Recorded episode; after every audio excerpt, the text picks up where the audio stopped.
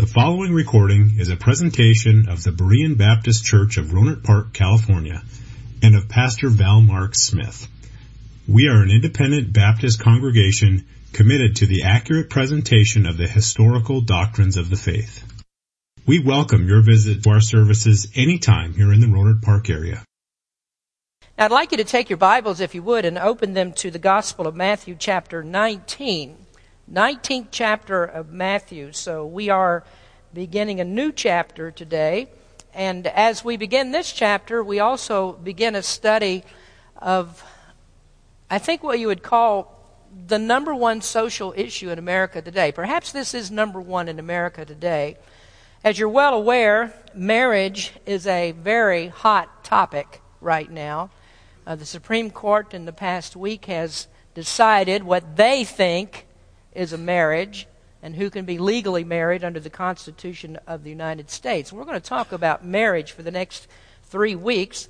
And as we talk about this issue of marriage, we're of course speaking of families. Uh, marriage has long been considered the beginning of a new family, and marriage is really, and family is the backbone of our society in America. And our churches depend upon strong family units. J.C. Ryle, the 19th century churchman, said, Nations are nothing but a collection of families.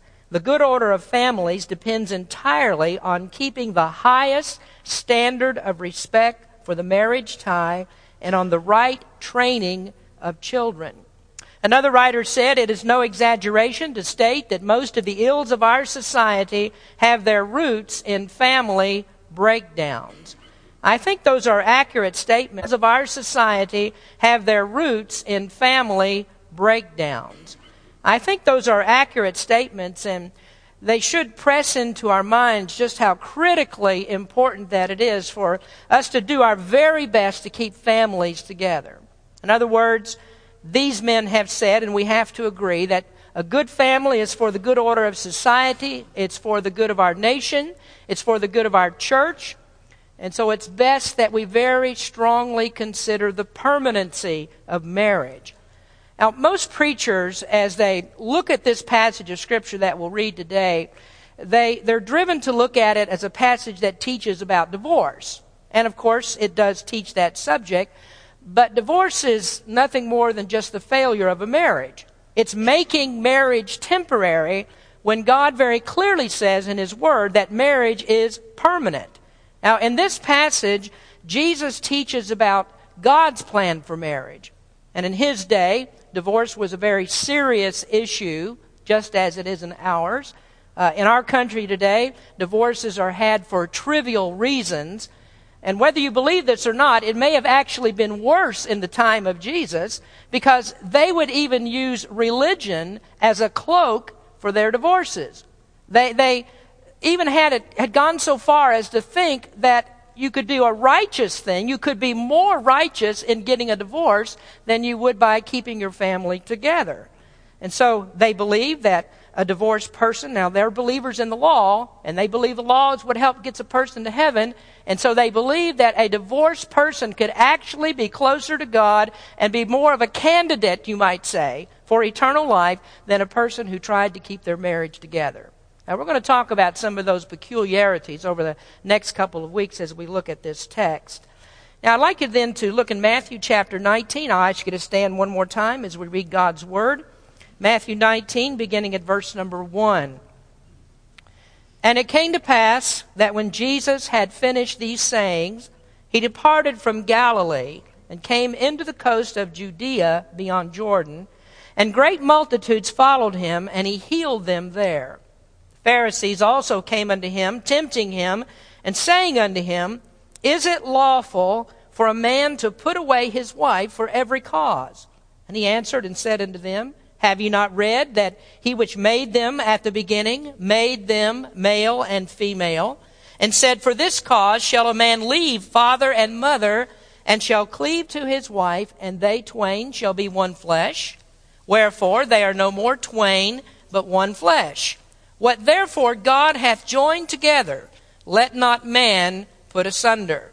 They say unto him, Why did Moses then command to give a writing of divorcement and to put her away? And he said unto them, Moses, because of the hardness of your hearts, suffered you to put away your wives, but from the beginning it was not so. And I say unto you, Whosoever shall put away his wife, except it be for fornication, and shall marry another, committeth adultery. And whoso marrieth her which is put away, doth commit adultery. His disciples say unto him, If the case of the man be so with his wife, it is not good to marry. But he said unto them, All men cannot receive this saying, save they to whom it is given. For there are some eunuchs which were so born from their mother's womb, and there are some eunuchs which were made eunuchs of men, and there be eunuchs which have made themselves eunuchs for the kingdom of heaven's sake. He that is able to receive it, let him receive it. Father, thank you for your word. Help us, Lord, as we look into this text today to understand what you'd have us to know a very important topic. Open our hearts to your word. In Jesus' name we pray. Amen. You may be seated. Now, let me begin the message today by giving you a little bit of background. In verse number one, it says, And it came to pass that when Jesus had finished these sayings. Well, that, of course, references the discourse that Jesus had made in chapter 18. And there he taught just a beautiful lesson about how God loves his children. And especially noteworthy was the teachings that come immediately previous to this about forgiveness. And we learned at the end of chapter 18 that we need forgiveness that, and that we're no more like Christ at any time than when we offer people forgiveness. Forgiveness is something desperately needed. And if you want to consider the main purpose of Christ coming into the world, of Him becoming a man, it was in order for him to offer us forgiveness. Now, what better teaching could follow the 18th chapter as we start in chapter 19 talking about marriage? What is it that helps us to hold marriages together other than just multiple acts of forgiveness? Now, if you're married, you know this to be true, don't you? It takes a lot of forgiveness in order to keep a marriage together. The, the Word of God teaches that we need to have a selfless attitude like Christ had. And that's what helps us to keep marriage together. It's the willingness to go the extra mile to, to, to help each other, to put in all efforts to make a marriage work. And so I suppose that we could say that we are most like Christ when we do our very best to hold our families together. When moms and dads love each other as the Bible prescribes, then we're being like Christ. And you might remember that, that one of the most beautiful pictures that were given in Scripture of the way that God loves us is when the Bible says that the Lord loves His church. And he uses marriage to be emblematic of his church. That familiar passage of Ephesians 5:25 says that Christ loved the church and gave himself for it. And God compares that to the way that he loves us and how we are to love our spouses, our children, and our families. Now notice as this verse goes on, it says that after Jesus had finished these sayings, that he departed from Galilee. Now, you and I have spent a lot of time with Jesus in Galilee. Actually, we've spent more time on this than he was really there. Now, back in the fourth chapter, Jesus went to Galilee. This was right after his temptation in the wilderness. The devil had tempted him, and when that was over, Jesus went to Galilee and he made Capernaum in Galilee his home base of operations. So, in real time, Jesus went to the region of Galilee about one year before the beginning of this 19th chapter. Now, we've spent over four years talking about what he did there. And we've seen all kinds of wonderful works that Jesus did. There were plenty of miracles. There was healing. He raised people from the dead. Demons were cast out. Multitudes were fed. Jesus uh, stilled storms and he walked on water. I mean, it was just a marvelous time for the people in Galilee as they received and saw this great light of the salvation of Christ that he brought there. He, he brought such hope to hurting people, and there was so much opportunity to come to Christ and believe in him. But the people have, for the most part, rejected him. They never really came out of the darkness of their sins. Well, now their time is over, and Jesus is ready to go to Judea where he will be crucified. So salvation was there for them in Galilee, but they had rejected the one who was their only hope. Well, you can mark your Bibles right here in this place because now we see a change in Jesus' ministry. Now we're entering into the last months of his life, and we come to the main purpose of him becoming man. He goes to Jerusalem to be crucified. Now, he spoke of his death in the Garden of Gethsemane as he prayed. He said, For this cause came I to this hour. There were no delusions in Christ's mind that what he was in the earth to do or why he came. He came to die. That's the whole purpose. And so when he prayed in the Garden of Gethsemane, he said, For this cause came I to this hour. Now, the next part of the verse in our text says that Jesus came into the coast of Judea beyond Jordan. Now, that means that he traveled down the eastern side of the Jordan River, making his way to Jerusalem. And we have a map for you here this morning of, of Israel. And I don't know how well you can see it, but right there in the center of your map, you see Galilee, and that's the Sea of Galilee towards uh, about three quarters of the way to the top. Yeah, that's a good idea. Point that out. Then the Jordan River flows southward down towards the Dead Sea and just a little bit uh, east of Jerusalem. Now, what Jesus did then was to go down the eastern side of the Jordan River to the area that is beyond Jordan. And this is the area known as Perea. That's what Perea means. It actually means beyond. And so whenever you see beyond Jordan, that's Perea in the Bible. When it talks about being beyond the coast of Jordan, then it's talking about going down the eastern side of the Jordan River. Now, Jesus would have some very interesting encounters as he went this way. This is actually the same area where John the Baptist uh, first started baptizing. It's also the way that Israel approached the promised land before they entered. They came down the eastern side or went along the eastern side of the Jordan and they crossed the Jordan near to Jericho and that's where they made their first conquest in Canaan, the city of Jericho.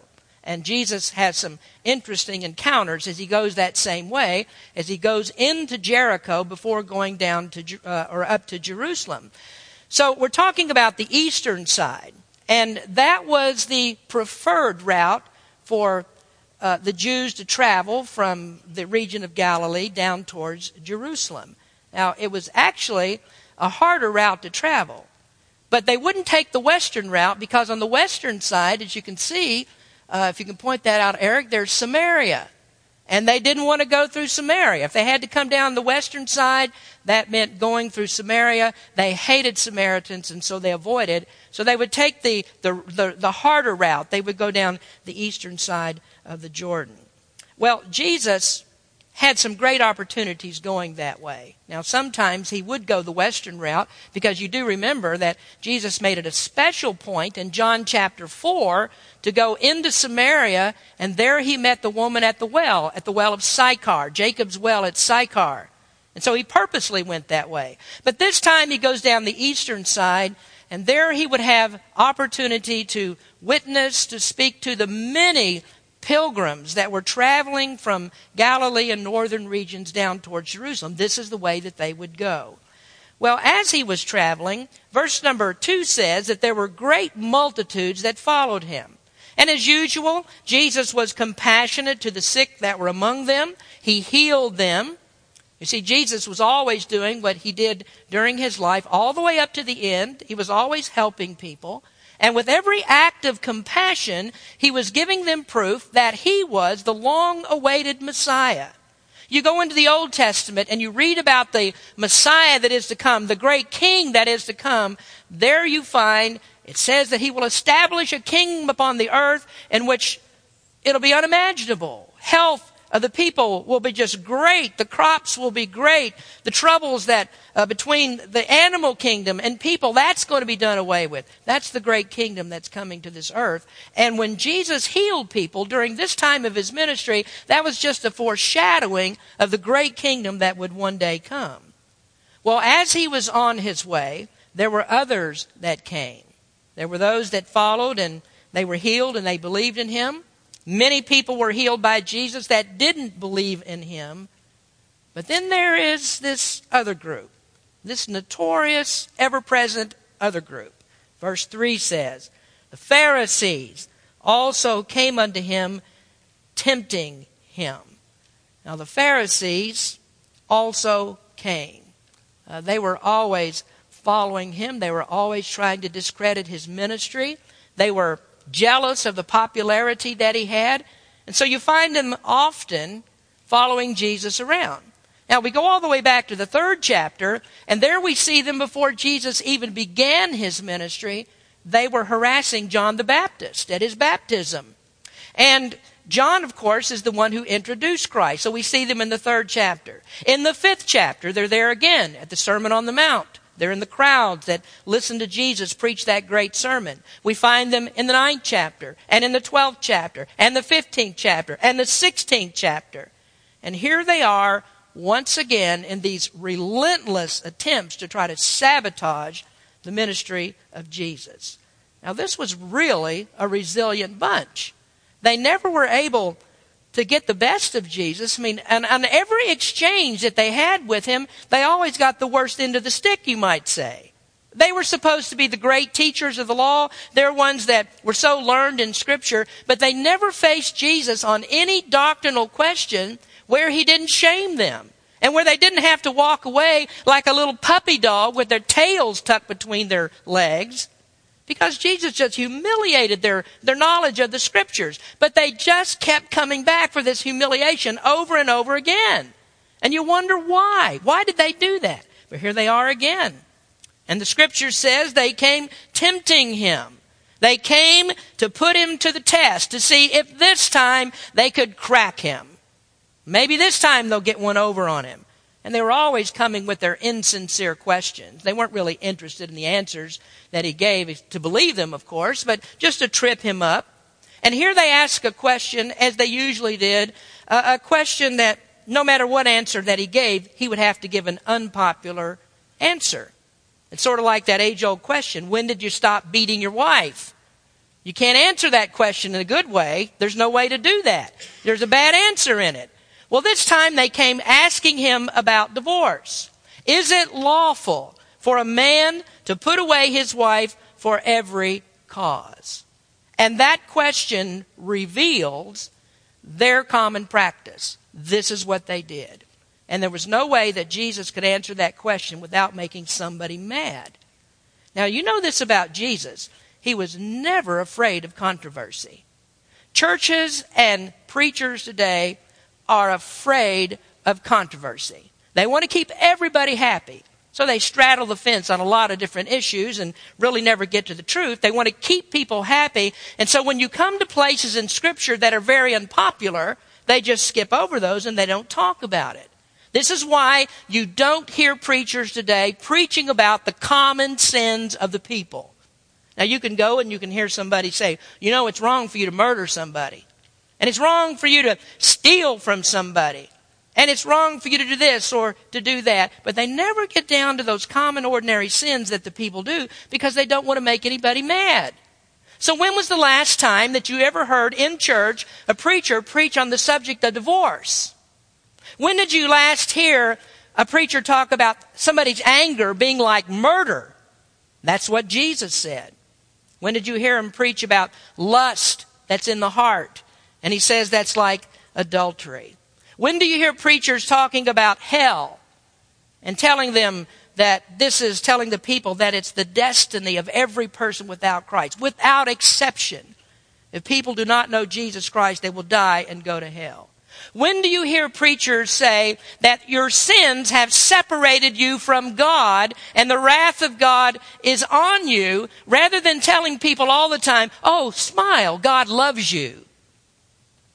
When do you hear those subjects? Well, they don't preach those things anymore because they're controversial. You see, the congregation is involved in those kind of battles every single day of their lives. They're fighting sin in their lives, but preachers don't want to talk about it because they don't want anybody to feel too guilty about it.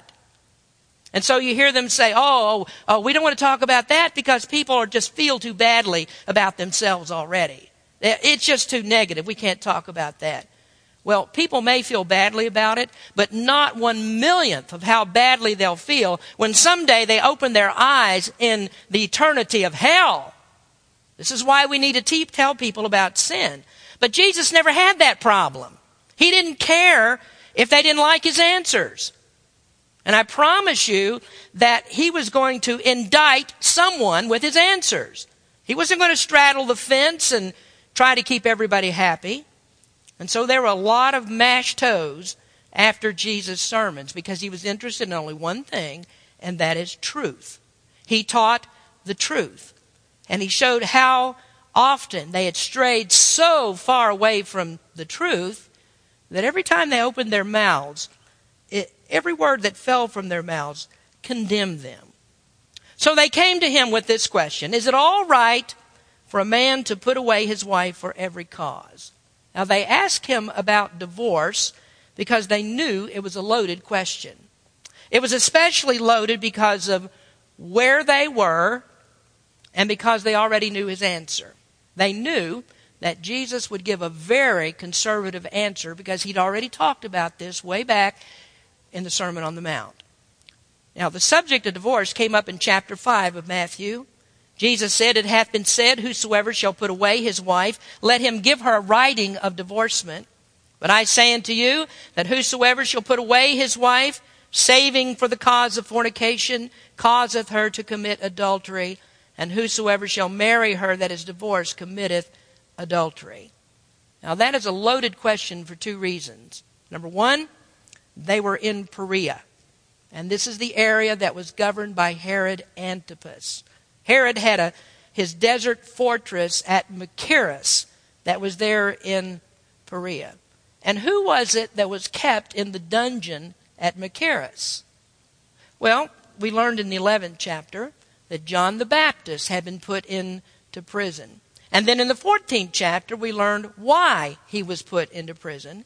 John was kept in the dungeon at Machaerus because he boldly spoke out against Herod Antipas. What Herod had done is he had stolen his brother Philip's wife.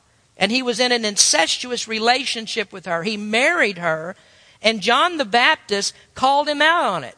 He called that wickedness, and so Herod put him into prison and then had his head cut off. Now, what do you think the Pharisees wanted to happen to Jesus. What if they could get him to say something inflammatory as he's traveling through Perea? Maybe he would say something against Herod on this subject, and maybe Herod would do the same thing to him that he did to John the Baptist, and they would be rid of him forever. And then it was a loaded question, secondly, because of the differences of the opinions of the people. You see, there was a rabbi by the name of Hillel that was very influential at that time. He died about 20 years before this, but his teachings were still very popular.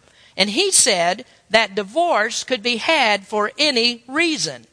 That if a man didn't like something that his wife did, that he could dump her for anything. So if she burned her to- his toast in the morning, then she'd better look out. Pack your bags because that's a reason to get a divorce. If she raised her voice in an argument so that the neighbors could hear her. That was a cause for divorce. Now, here in our area, over in Cotati, you do that and they'll come and tase you for it, for raising your voice to your wife. and if a man saw that his, or saw another woman that was prettier than his wife, then he could divorce her. Now, Rabbi Hillel had a very liberal viewpoint about this, and the Pharisees mostly followed his teachings, and they were guilty as they could be of the very things that Jesus is talking about. So many divorces. Even the ancient Jewish historian Josephus, maybe some of you have heard his name, Josephus had a divorce that was sanctioned by the teachings of Hillel.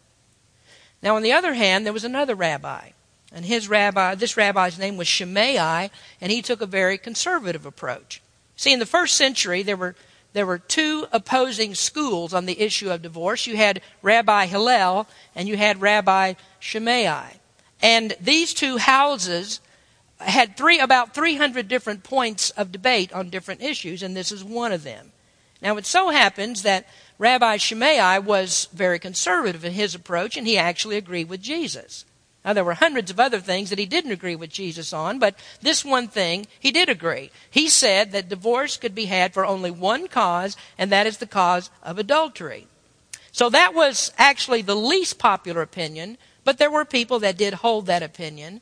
And so, no matter how Jesus answered the question, somebody is going to be angry at the answer. Well, they knew his position, and they knew that Perea was not a good place for Jesus to make his views known. Well, we come to his answer in verses 4 through 6.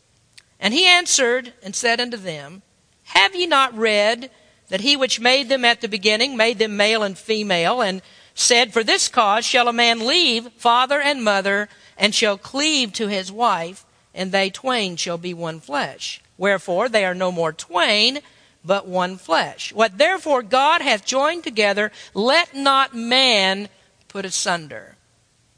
Now, what you've been listening to so far is introduction. Now we're ready to get into the question at hand. What did Jesus teach about divorce? Well, he didn't answer the question directly at first, but instead, he wanted to talk about the institution of marriage. Now, they wanted to talk about divorce, but Jesus wanted to talk about marriage.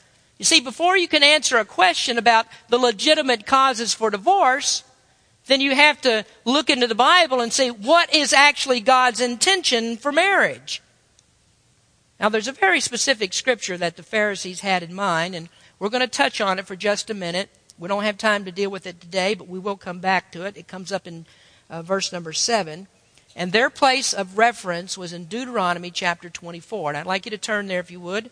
Old Testament, Deuteronomy chapter 24, last book of the Pentateuch. Deuteronomy.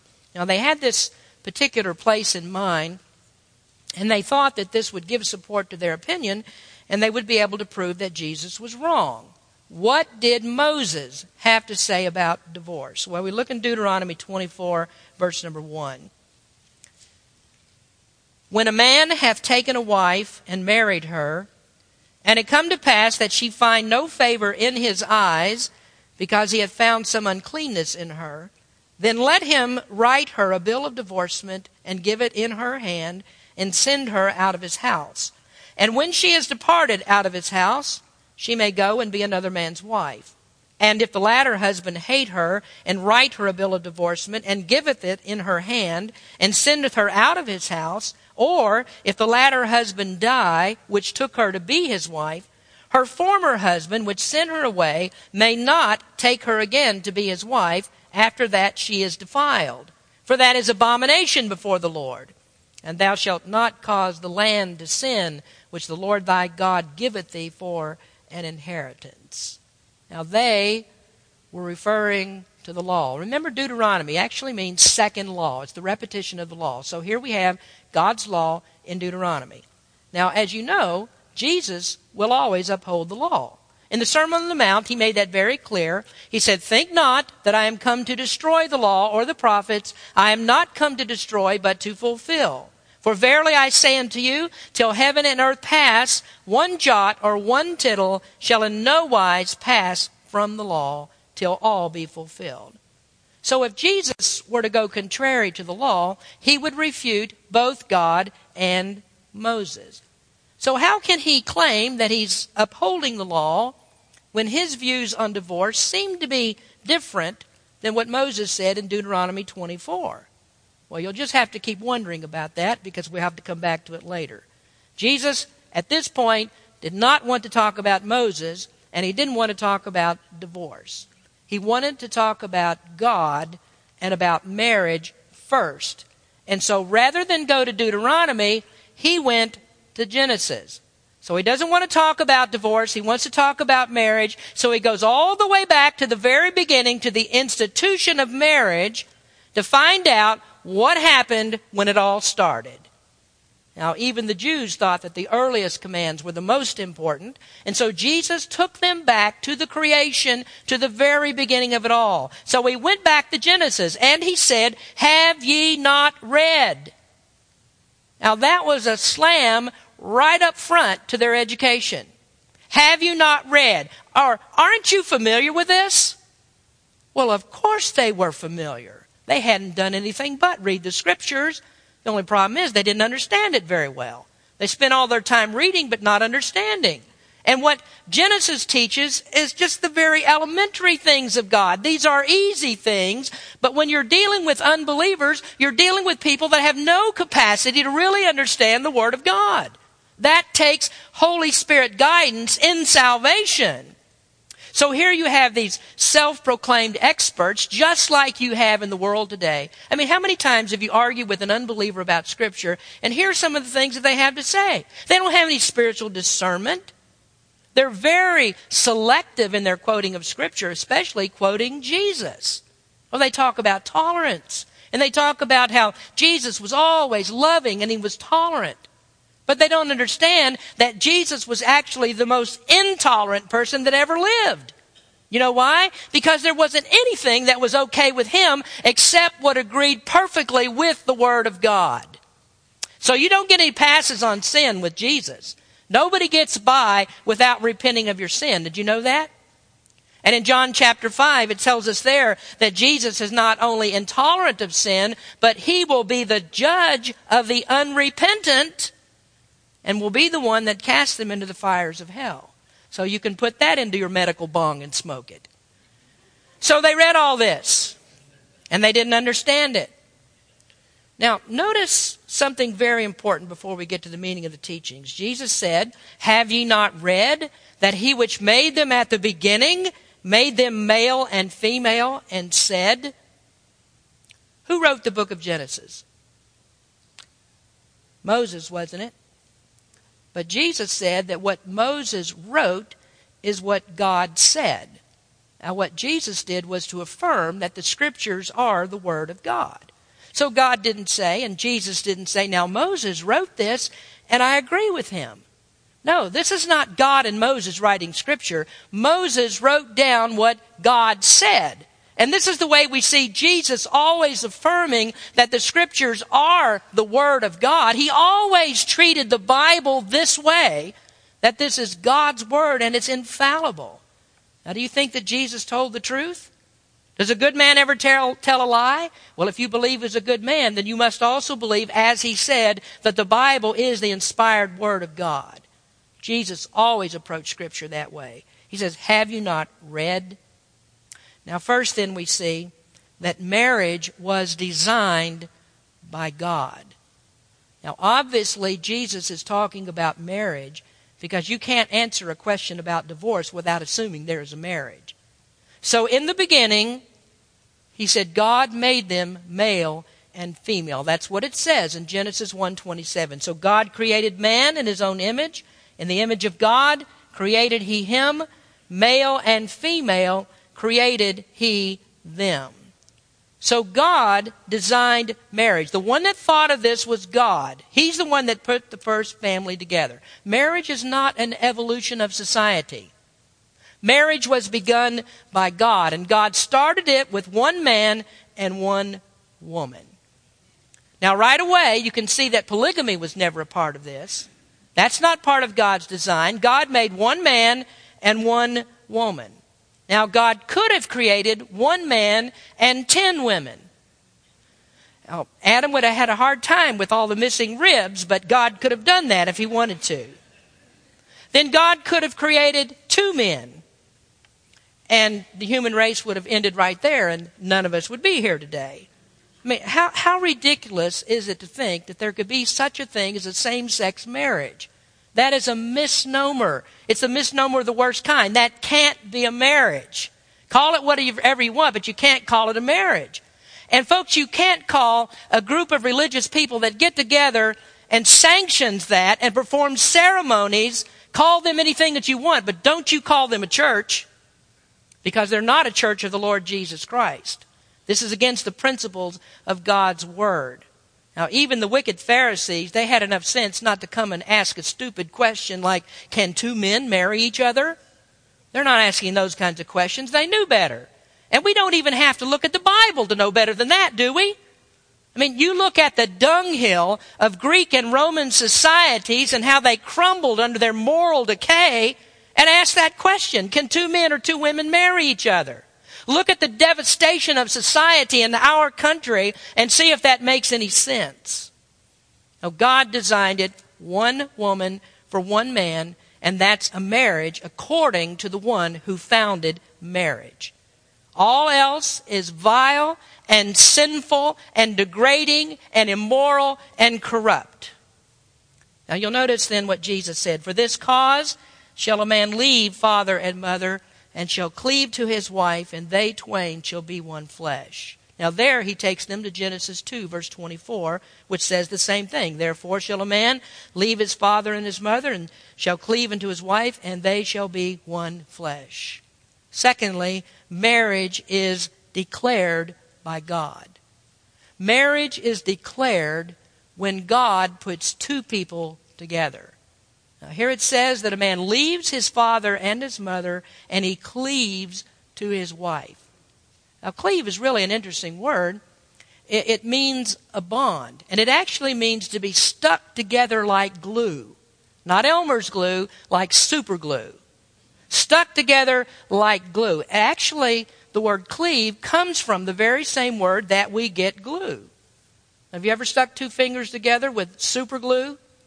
You can't get them apart without tearing the flesh, can you? So God puts two people together in a marriage, and the Bible teaches they become one flesh. So it's no longer two people. In God's eyes, it's one person. What God has done is created a new unit, one new person, and that's what marriage is.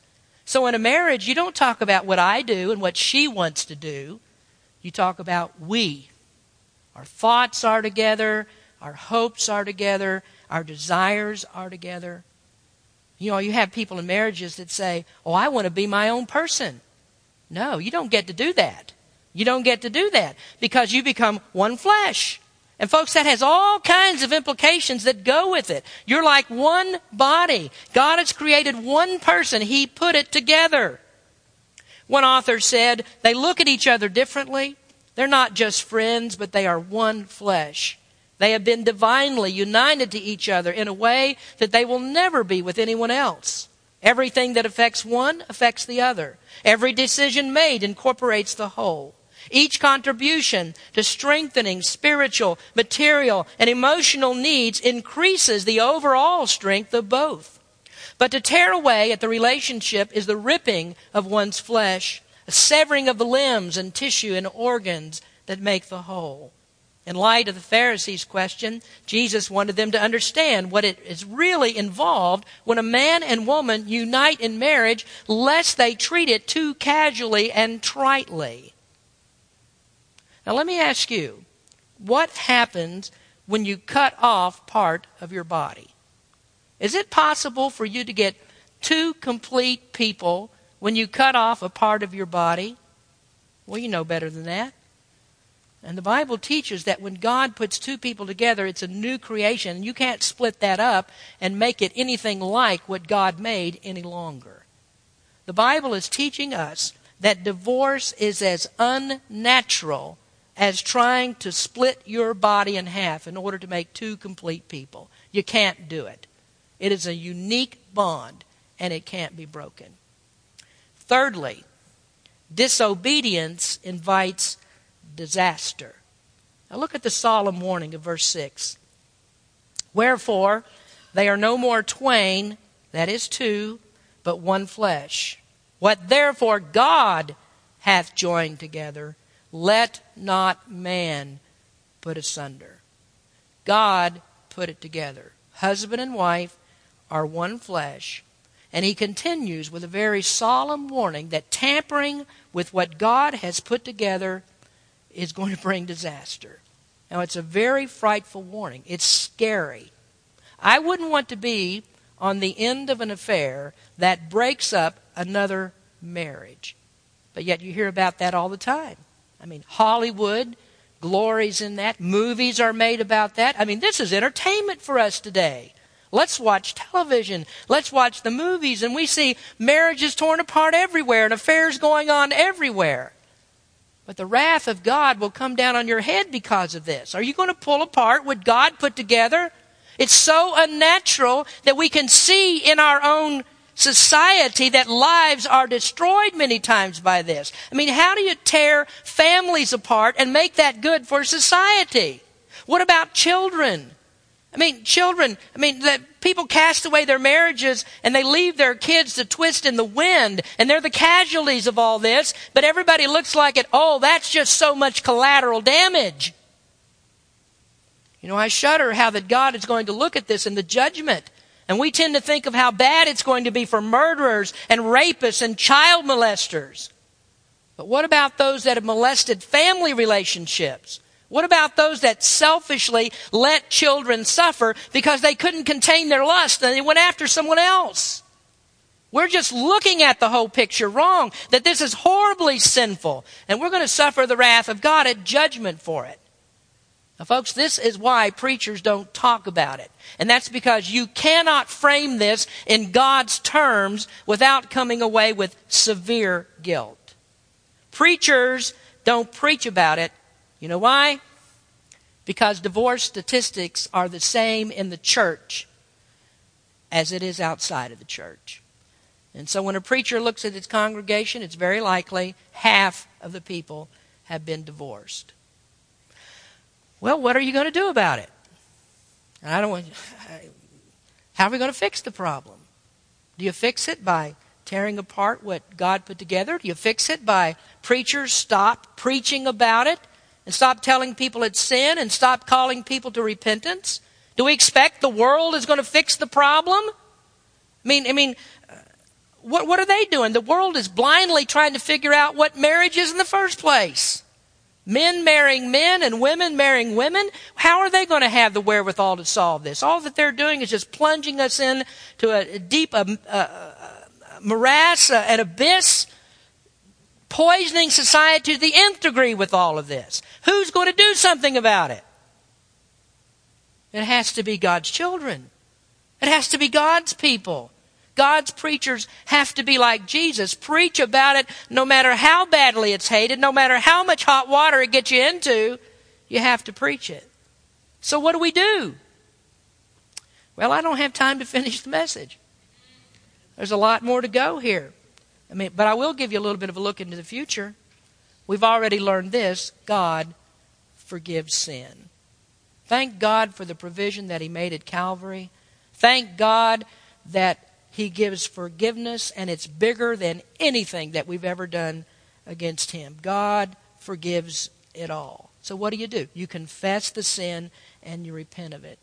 And you ask God to make your marriage what it should be Make it so it honors and glorifies Him. You see, you might be here today, and I'm sorry that uh, if I offend somebody about talking about divorce, but you may be here divorced and your marriage started out wrongly because you had a divorce, but it doesn't have to continue that way. It doesn't have to stay that way. It doesn't have to end that way because God forgives. This is a sin that people need to ask forgiveness for. Ask for forgiveness. And the Bible says that Jesus will wash you as white as snow.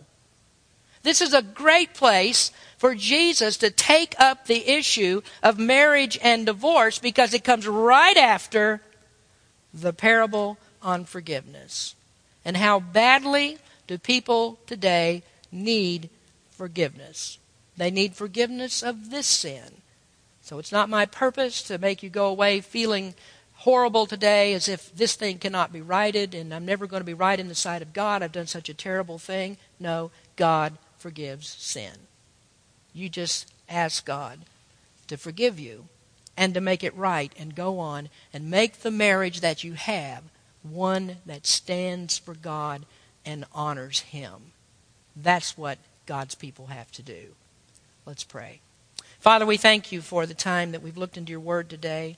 And we are tackling a subject that is very, very difficult, one that touches over just uh, really just about every family in the United States today.